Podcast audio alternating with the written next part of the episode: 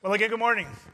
Good morning and uh, welcome for those of you who are here, for those joining us online. My name is George Davis. Thank you for being part of our service this uh, Sunday. Even it was great to celebrate with our seniors, and they're kind of having additional time together uh, in another part of the building. So we're excited for them. I know my wife and I look forward to having them over uh, during the summer. If you've got a Bible, I'm going to ask you to join with me in turning to Ephesians chapter 2. Ephesians chapter 2. Uh, as you're turning there, I want, I want you to do this thought experiment with me.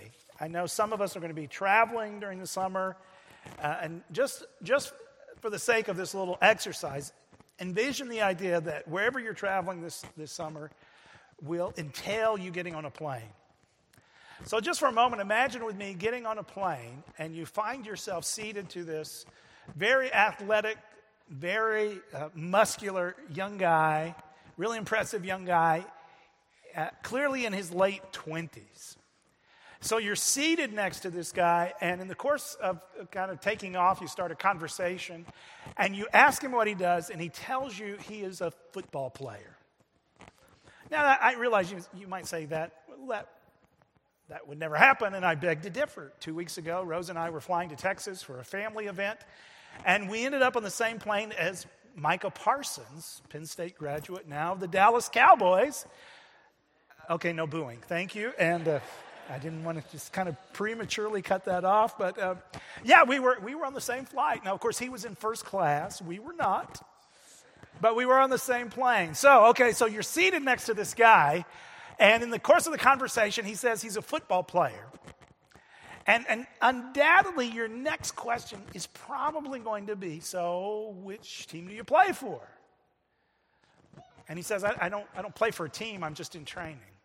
Now, maybe you're a football fan and you realize, well, you know, we've just had the NFL draft. Maybe he was hoping to get drafted. Maybe he's, he's training so that he can kind of get an invitation to a training camp this summer. Perhaps get on as a free agent or that sort of thing. Or maybe he's, you know, thinking about other professional leagues where he could play, the USFL or other kinds of opportunities like that. And, and so, as a follow up question, you ask something like, So, where would you like to play? Or which team would you like to play for? Or, you know, which, which, you know, which league are you hoping to become a part of? And he says, Well, I'm not planning on joining a team. I'm, I'm just training. I'm a football player.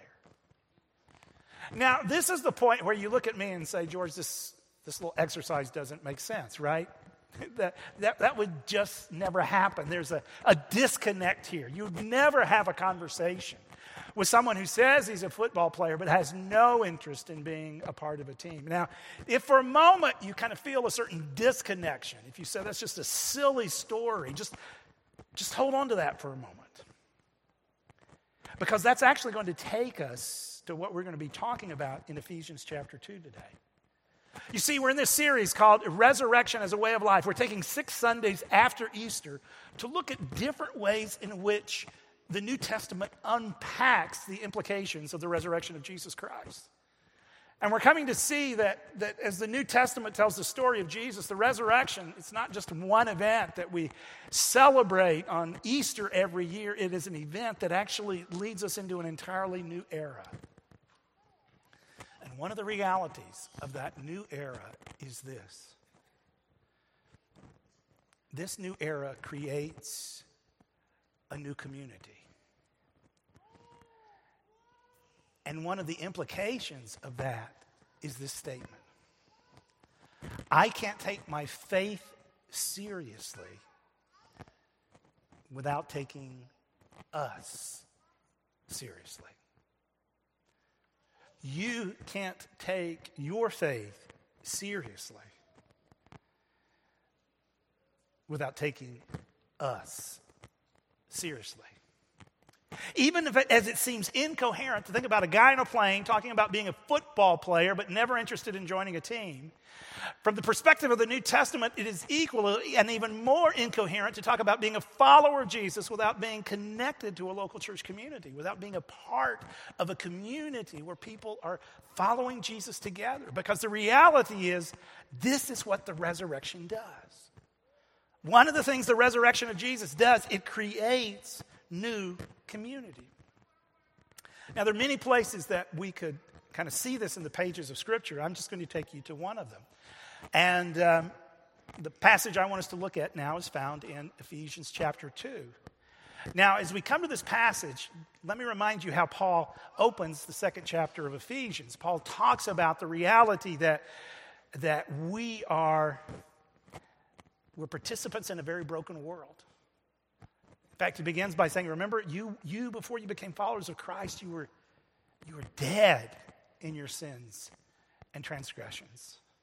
You were dead in your old way of living. You were dead in your relationship with God. You were dead in simply being defined by all the experiences of your life and how they may have moved your life in unhealthy directions. You were dead. And it, it's a very bleak picture of kind of the culture, the brokenness of the world in which we are part. But, but Paul's point isn't simply to take us down and to kind of foster depression. Paul's point is then to show us the grandeur, the wonder, the marvel of the solution, which is the work of Jesus Christ. And this, this pivot between problem and solution begins in chapter, or excuse me, in verse 4 of Ephesians chapter 2. So let me show you this. But because of his great mercy, or great love for us, God, who is rich in mercy, made us alive with Christ even when we were dead in transgressions. It is by grace you have been saved.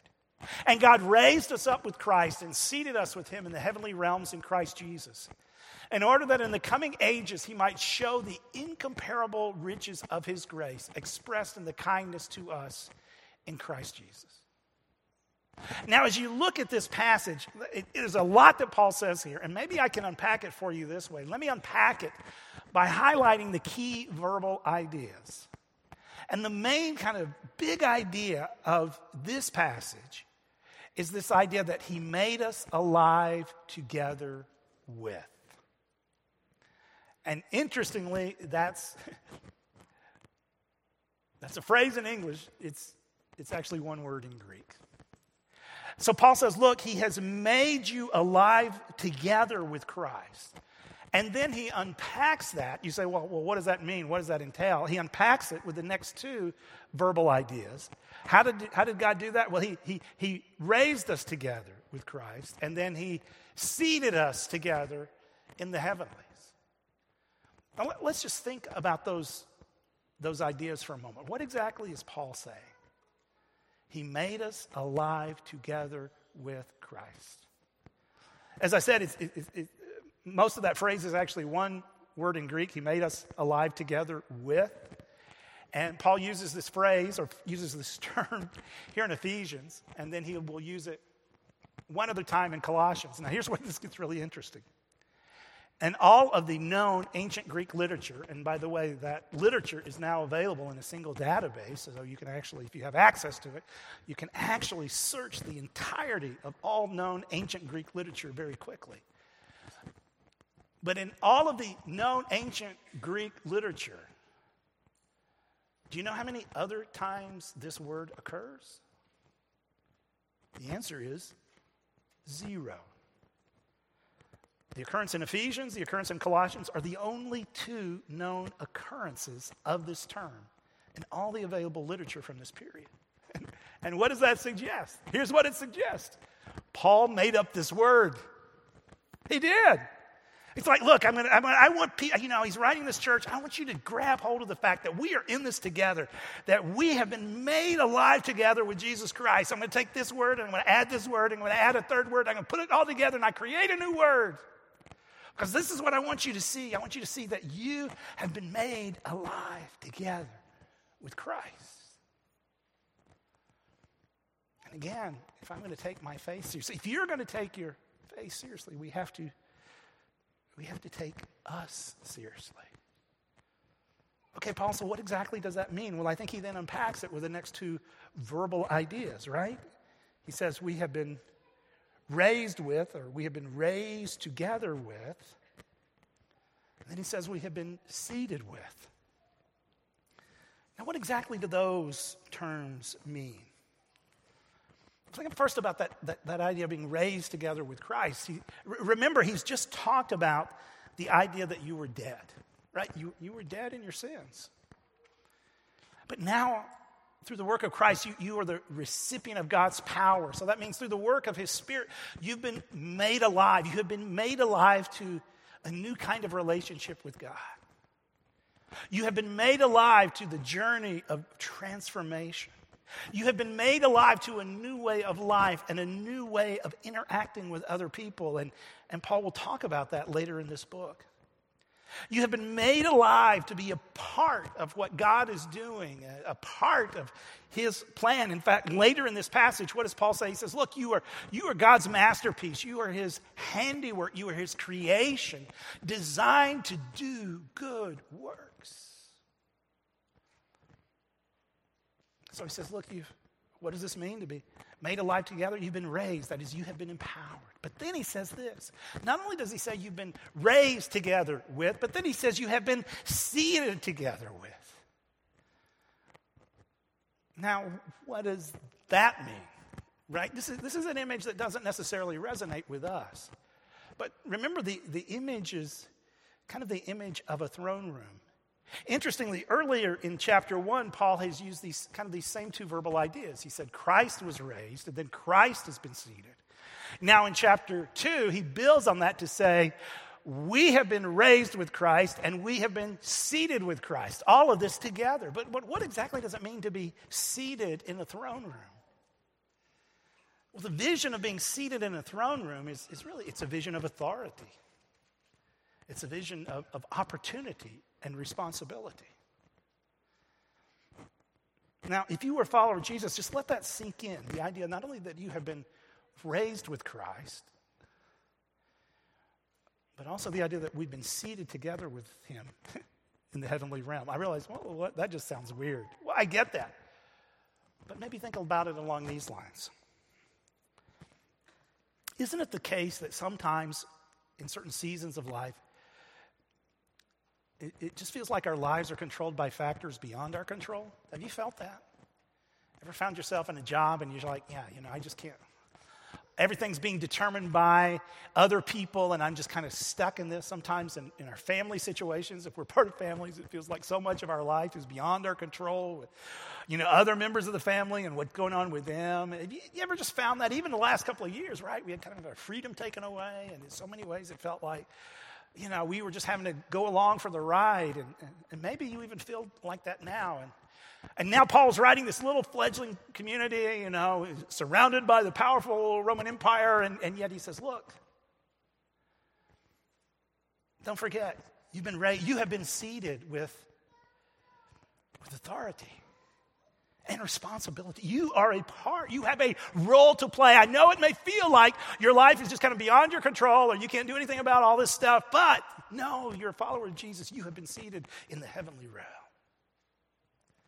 I mentioned, you know, Rose and I were flying to Texas recently, a couple of weeks ago, so we're flying back. And on the, on the trip back, we, we ended up on different sides of the plane. We were on the same row, but we were just different sides of the plane. And She was on one side, and she was seated in the middle seat. And the guy, the guy seated by the window, turned out to be a guy who had really gone through some, some real challenges in his life and really some, some hard stuff, really hard stuff. And in the midst of that, he's a guy that right now would describe himself as someone who just doesn't believe in God. He doesn't, you know, he, he has no time for Christianity, et cetera, et cetera. And so they got into a conversation. and they talked for the duration of the entire flight. I'm on the other side of the plane. I couldn't hear her, I could hear him. talked about Christianity, the Bible, faith, all this stuff. And at times it got a little heated, but they were, you know, they were just kind of really engaging one another, and he really enjoyed being a part of this conversation. And at one point, remember, he's, he's, on, he's, he's by the window, my wife is in the middle. At one point, he kind of leans up and looks down at the woman who's been sitting in the aisle seat. She's been quiet the whole time. And he says to her, Can you believe this? Can you believe what, you know, what she believes? And the, the woman over here says, Yes, I can.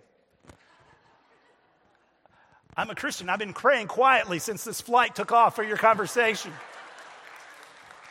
and then my wife in the middle seat just smiled at him. You're surrounded. you know, I love it. And part of the reason, part of the reason I, I tell you this, and even my wife said, Look, if you're going to tell the story, make sure you mention this. She said, Just ask people to pray. I don't know what God's doing in this guy's life, but as you remember that story, just pray for him because I think God may be up to something. That story is just, just a reminder you know what? We have been called into this mission. And we're, we're now seated at, that doesn't feel that way, but at times, but we're seated at the right hand. And with that comes opportunity and responsibility to be a part of what God is doing. So Paul is writing this church and he's reminding them, look, you've got to you've got to take one another seriously because you have been raised together with Christ. You have been seated with Christ. And all this is, is, is embedded in the truth that we have been made alive together with him. Now, with that in mind, let's just talk for a couple of minutes about, about what this looks like, what this involves. And what, I, what I, I, just want to do is just very briefly share you three themes from the rest of the book. And then, then I want to give you an action step. And actually, I think it's an action step we, we can learn from the early church, from the Christians who have gone before us many, many decades and centuries ago. So, here, here are three themes that, that I want you to sh- see that are associated with really grabbing hold of this truth that we are in this together. Three themes associated with the truth that if you know what, if I'm going to take my faith seriously, if you're going to take your faith seriously, we have to take one another seriously. The first theme is this it is, it's just the theme of commitment. It's fascinating. So, in this book, right, Paul has this beautiful explanation about how God is, is bringing us together. And then you get to the second part of the book, and, and Paul then begins to unpack the implications of that. And early in the second part of the book, here's one of the things he says Make every effort to keep the unity of the Spirit through the bond of peace. Make every effort. The language he uses here means this okay, you're going you're to pay attention to this, right? You, you, you're going to have to work at this. This won't naturally come easily to you. You got to make an effort to take seriously what I've been talking about. And, and you want to push back a little bit. Paul, you've just You've just spoken eloquently, right, about how all of us, we've been made alive together with Christ. He's used such powerful language and imagery. And, and Paul, if this is what God is doing, why is this going to be hard?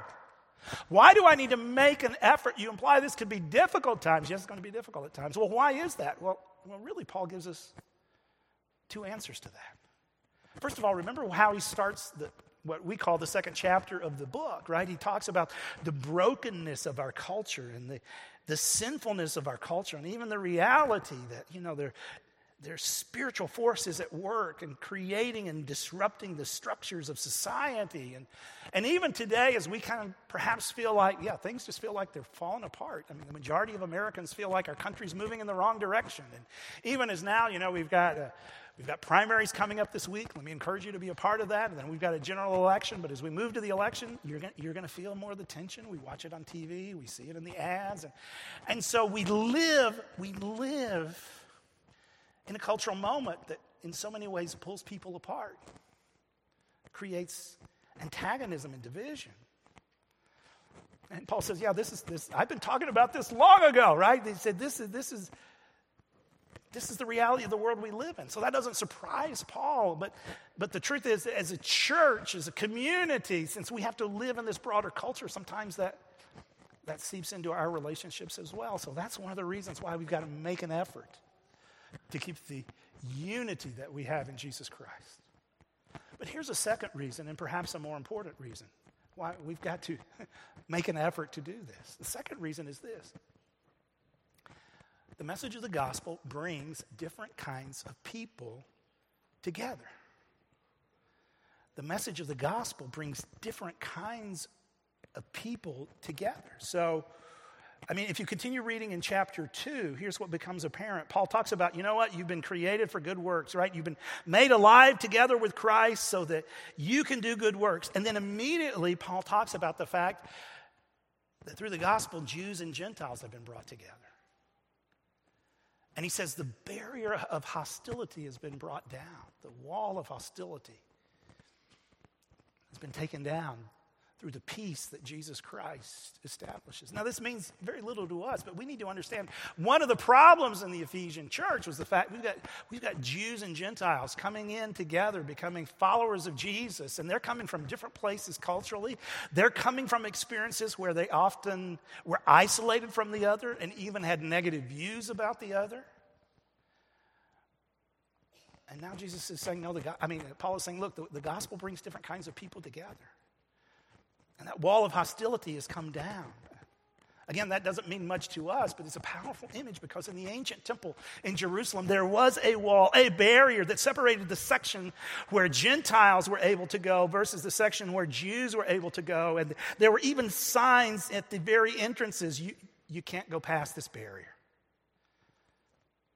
You walk through this door on fear of death. And using that imagery, Paul says, No, this wall of separation has come down.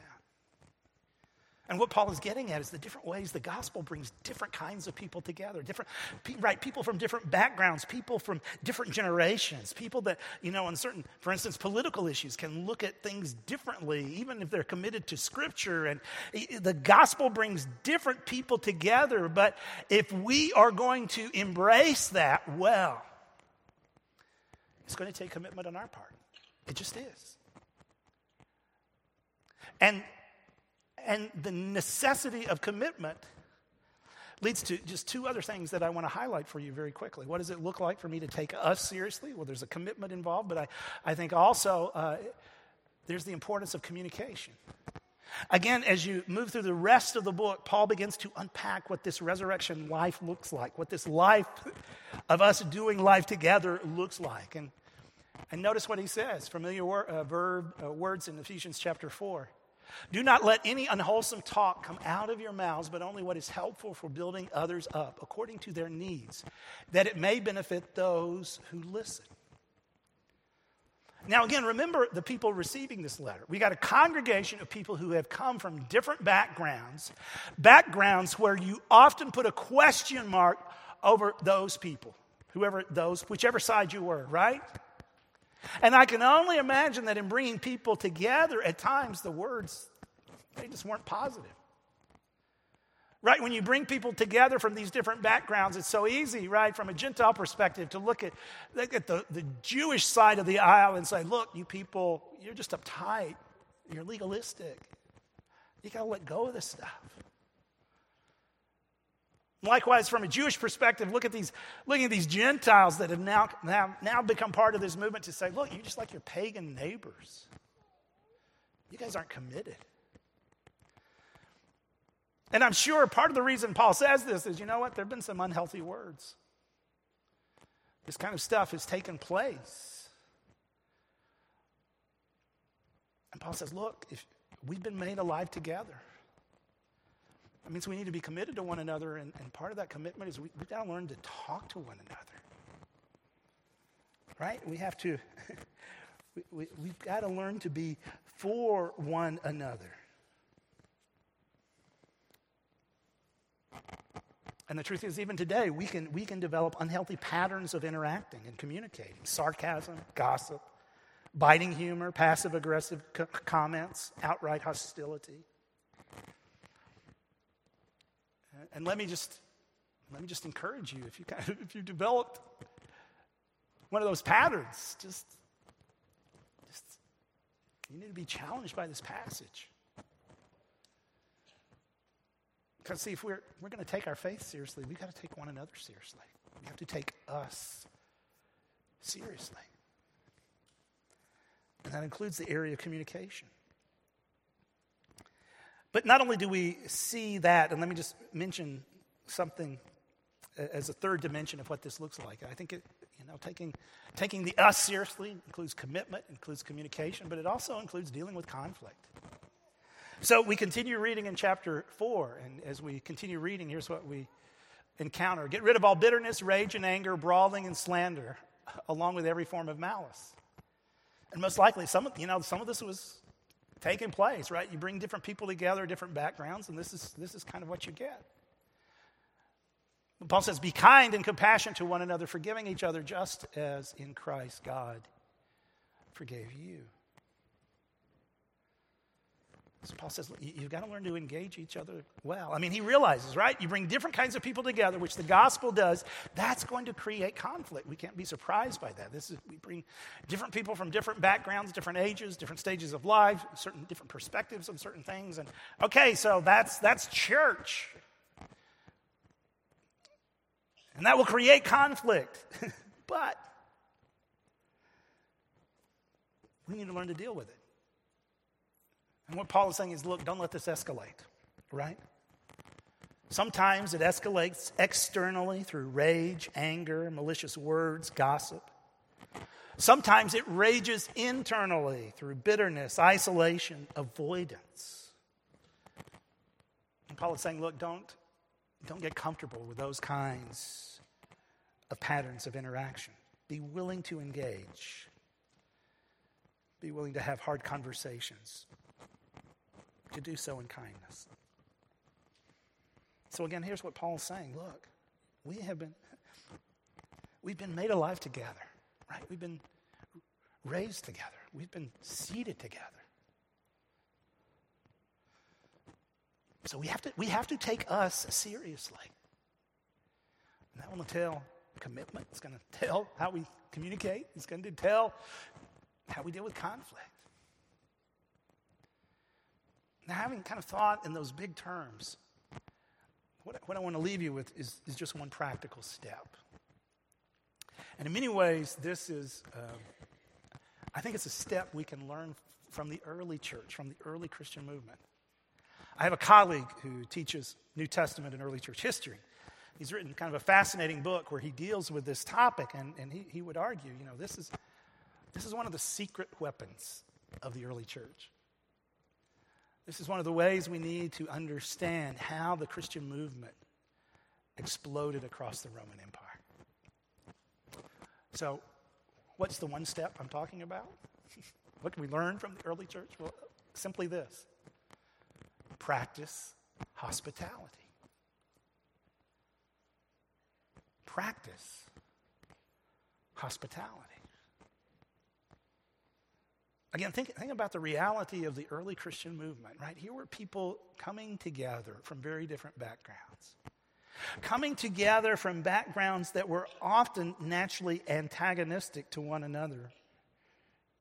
Furthermore, not only were they coming together and having to learn to get along, they were also coming together in such a way that they would feel the ire and the hostility of Roman culture. And yet, in the midst of all of that, they learned how to work together. They learned how to be for one another. They learned how to experience the truth that they had been made alive together with Christ.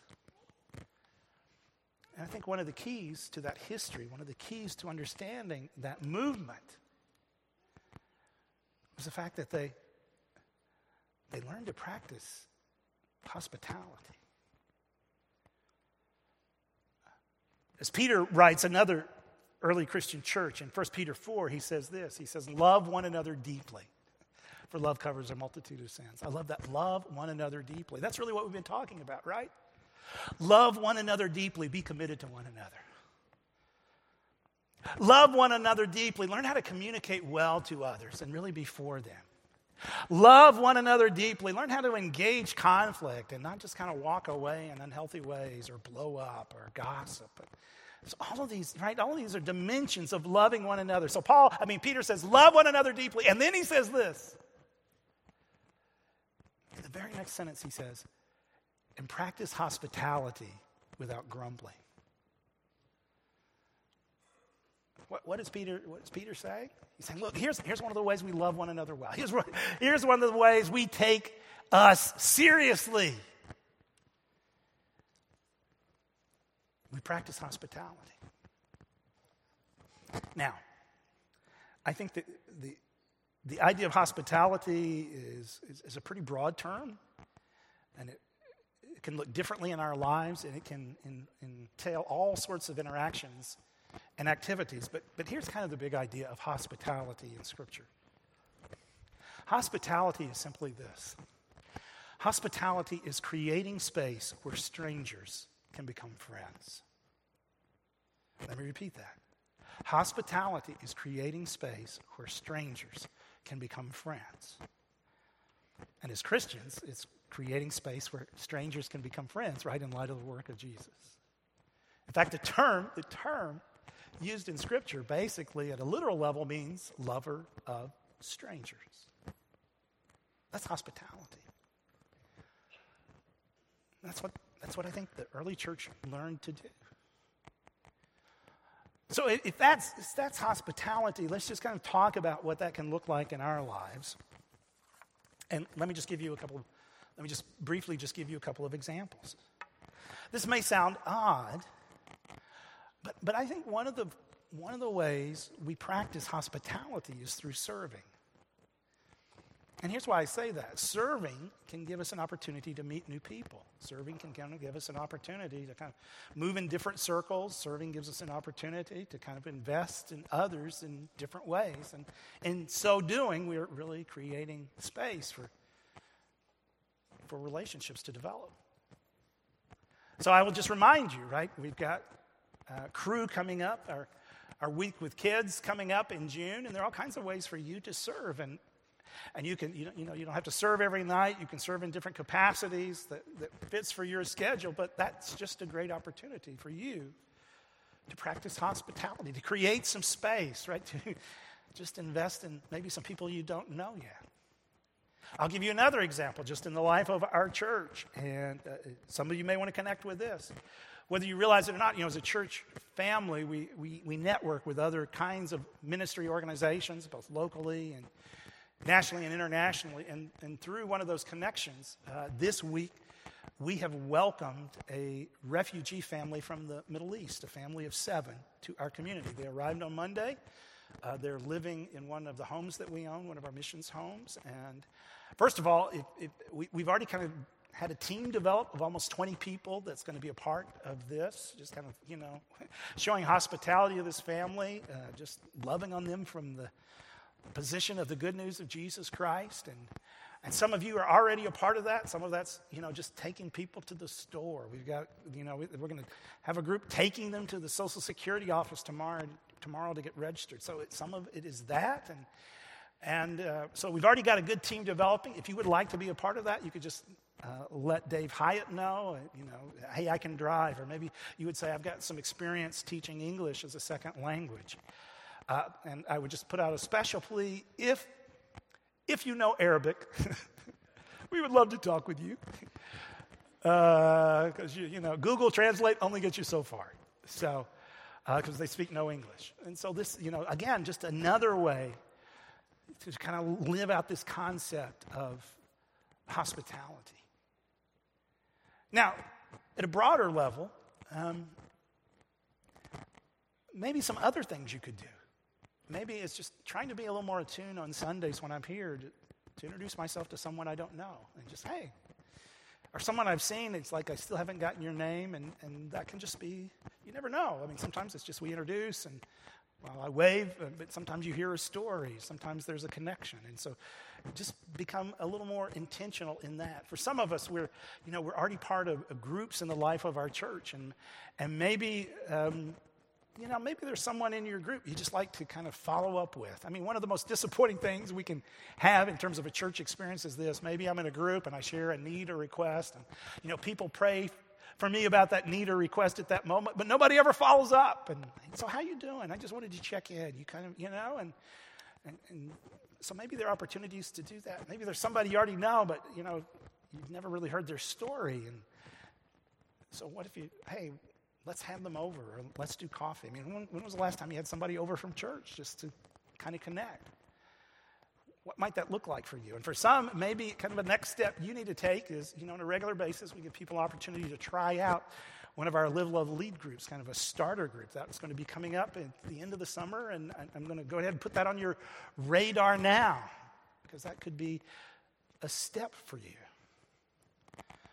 And see, that, this is what it looks like for us. But see, this, this was this kind of the secret weapon of the early church because the reality was this. I think the, the early Christians just realized, you know what? We have been welcomed in by the hospitality of God. And Paul even alludes to that in Ephesians 2 when he says, You know what? You used to be distant. You used to be separated, but God has brought you in, right? You've been welcomed in. And now, as recipients of God's hospitality, how can you live that out in the lives of one another?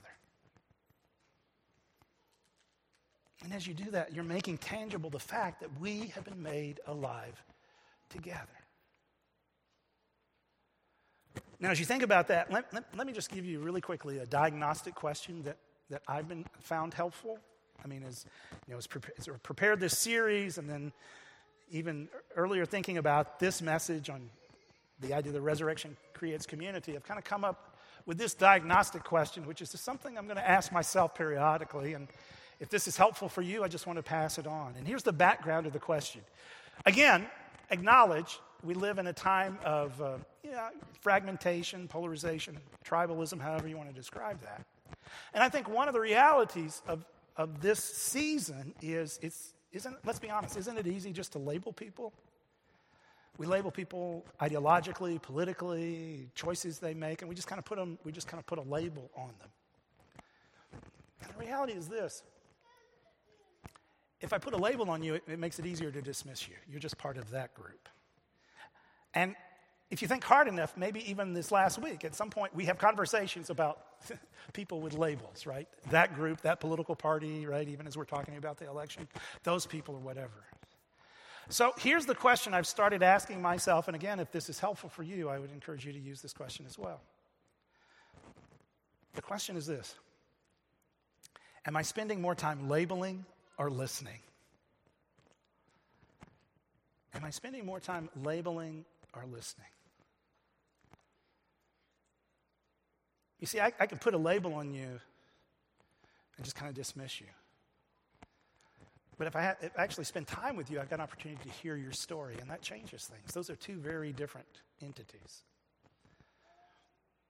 And the truth is, if you spend a lot of time labeling, maybe you need to figure out what does it look like for you to spend more time listening.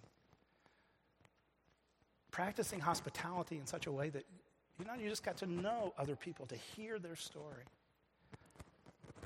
I think about one of the really meaningful relationships in my life, and one of the things I appreciate about this relationship is my friend, on a regular basis, will ask me this question Tell me more. We'll be talking about something, and he will draw me out. And what, what I experience in that conversation is biblical hospitality. What I experience is somebody welcoming me in to hear my story. And at times, truly speaking the truth of Christianity into my story. So, am I spending more time listening or am I spending more time labeling? And all that leads to this final question. And let me just see if, let me just kind of make this whole thing concrete. Again, we talked about the idea that Christ, uh, through God's work, we are made alive together with Christ. So here's the question. So, what's one thing you can do this summer to practice hospitality? What's one thing you can do this summer to practice hospitality? Let's pray together. Gracious God, we read these uh, words written to that church in Ephesus, and I can only imagine some of the tension that might have happened, some of that which seems to be alluded to in various parts of this letter. And yet, in the midst of all that reality, in the midst of the conflict, the messiness, uh, Paul reminds us and he reminds them, look, you, have been, you've been made alive together with Christ. Father, I pray we could, we could really grab hold of this. And for some of us, even now, maybe there, there are some relationships or uh, a relationship that we kind of just need to, hey, I just need to check in on this person. Or I want to, I'd love to get together with, let's do coffee or let's do something together. Maybe we just need to do that. And if that's the case, would your spirit just kind of bring that to mind. And I pray we would grab hold of that, not just as some random idea, but kind of as a prompting from your spirit. Father, may we see that as your church community, we've been made alive together. And may we embrace that truth. Because the resurrection we celebrate isn't simply something that happens on Easter. It it's an event that has brought us into a new way of life that includes a new community. So, given that truth, may we be people who practice biblical hospitality. In Jesus' name, amen. Again, I want to thank you for joining us at this time. I'm going to invite members of our prayer team to the front. And if, man, we, if we can even pray with you about what this might look like in your life, we'd love to have the opportunity to do that. Also, as you leave, our ushers are going to be at the door. They'll be receiving uh, an offering for our Compassion Fund, which goes to kind of help people in need in our community and in the broader community. So, thank you for your help with that. And now, as you go, let me just remind you of this simple big idea that if, if I'm to take my faith seriously, if you're to take your faith seriously, we have to take one another seriously. Amen.